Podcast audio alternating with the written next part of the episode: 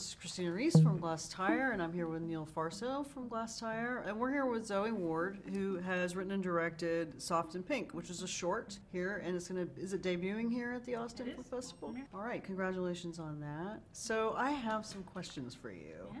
First of all, is this ba- I watched it last night. Is it based on any particular person or story that you had heard? It's kind of a, an amalgamation of a lot of different women that I kind of casually started researching. Queenie Carr is an amalgamation yes, of people. sorry, my, my protagonist Queenie Carr, who's kind of like a girl Elvis in 1950s New York. My first cassette tape when I was eight years old was Lesley Gore's Greatest Hits, and it wasn't until like 20 years later that I realized that Lesley Gore was a closeted lesbian whose career ended at the age of 18 because she wanted to go to college, and her manager said, "You pick one or the other." Mhm. Um, she ended up getting back into music later on, but really the what we know of as Lesley Gore was age 14 to 17, which I found pretty fascinating. So she was a big part of it. There was also a rockabilly uh, singer named Sparkle Moore who was kind of on the national circuit. She was she was touring the country with these big country stars. Her career lasted about two and a half years because she was going out there, she was playing guitar, she was absolutely rocking it, and people were just like,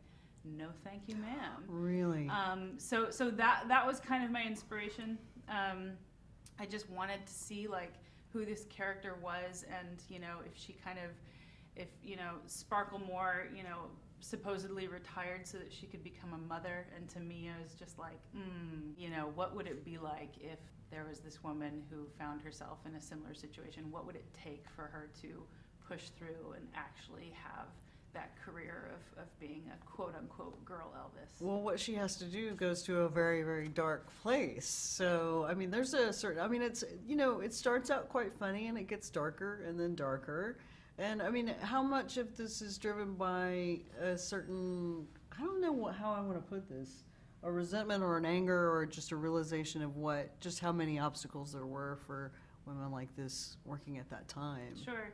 I started writing this story quite a number of years ago, kind of before the rise of Me Too, and um, kind of just from my own upbringing and the things that I sort of dealt with as a younger person. I, I have a lot of anger. I have a lot of misplaced anger that, you know, I was always really attracted to violent movies, but they never really felt like they were being made for me. And I like this idea of creating female protagonists who are making bad choices for really good reasons. And that's what I feel like is at the heart of Queenie Carr. It's not that she's a violent person, it's not that she sets out, you know, wanting to hurt or kill anyone.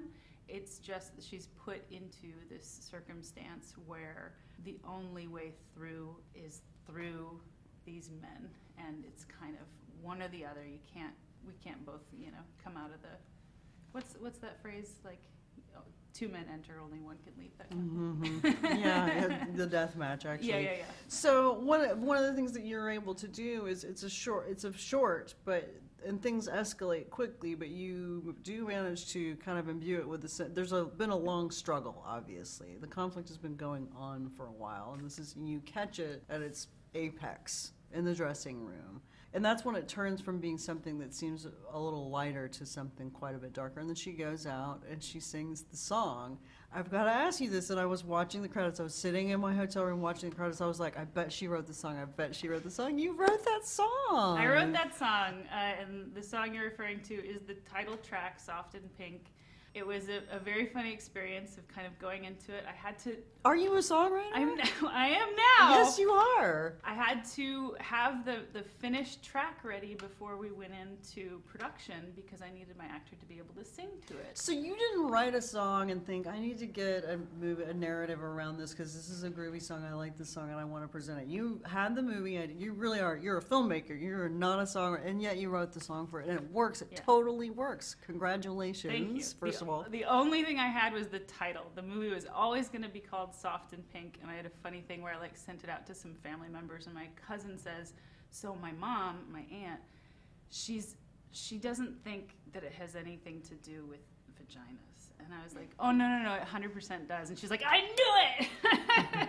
um, Well, the second it- verse it's- kind of yeah, yeah, brings yeah. you It's- into it's- it. It's not vaginas. It's it's vulnerability. Yeah. It's fragility. It's it's being what people expect us to be and having that be a bad thing and being you know accepting our vulnerability and having that be a really good thing.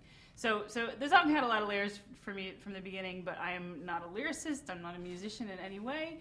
I sought out a musician to help me write it and the Mhm. first thing she said was like yeah yeah yeah just send me the lyrics. And i was like oh no no no i don't i don't have lyrics. And she's like well do that 1st Mhm. so I wrote the lyrics, which was painful and, and difficult, and I sent them to her, and she's like, "Cool. Do you have something in mind for the melody?" And I was like, uh, "No, but let me think on it." So I started singing stuff into my little voice memos and and sent her something, and she was like, "Cool. Well, I think you just wrote the song." And I was like, "Oh, okay, sure." Um, I just uh, that's fine. And and I had a friend who had a, a music producer friend who's worked with some really incredible artists. There's a band called the Wild Reeds, which is a, a, a band that has like three female vocalists who do harmonies. So one of those sing- singers, Sharon Silva, was a friend of this producer, and he said, "Come in, we'll knock this out in two hours." I said, "That is impossible. That's not how that's not how this works." But I went in, and she was there. He had a bunch of studio musicians there Yeah. and they were like, "Oh, cool! This is uh, you wrote kind of like an eight bar blues thing, but this verse." And I was like, "No, I didn't. I don't know what you're talking about." so so we knocked it out in like two hours, and These it was pros. I, I, studio musicians are incredible. They're Yeah. like from another planet. Yeah. Um, so it was a really wonderful experience, and I definitely am just like I just want to be a professional songwriter now. you Screw need to, you need to write some more songs. yeah, yeah. I mean, ultimately, I think life on the road as a musician is not that easy either. Yeah. But uh, so is she? I mean, spoiler alert for any. But is she? Is Queenie gonna get away with this murder? Uh, temporarily. This this so so the the whole inspiration for this short and for this project as a whole, it came from me imagining how good it would feel to take one of those little flower cap pens from the bank and just stab somebody in the eye with it, Mhm. and just everything else kind of like blossomed out of that. Um, but but it blossomed further than this short. It, it is a feature um, script that, I see, that I am see. working on, and in that script, the scene that's presented in the short is the first murder. Um, but there's a bit of a snowball effect where, in trying to cover it up and trying to get away with it, they rouse other people's suspicions. Um, it brings in another manager who's even harder on her. So the Mhm. stakes just keep rising, and they have to kill more people, and it turns into this sort of like Wow. Thelma and Louise Coen brothers kind of thing. Is this gonna happen? Are you gonna get to do this? I really hope so. Okay. Yeah. Well, I hope so too. Very cool. Well, it's very nice to meet you. Thank you for talking to us. I enjoyed it, Thank you. and I enjoy uh, Soft and Pink. It's good. Wonderful. When does it screen? Has it already screened? Nope. It, uh, the first screening is this Saturday at 9:40 p.m. at the Rollins Theater, and then it's playing again Monday 6 p.m. at Galaxy Highland.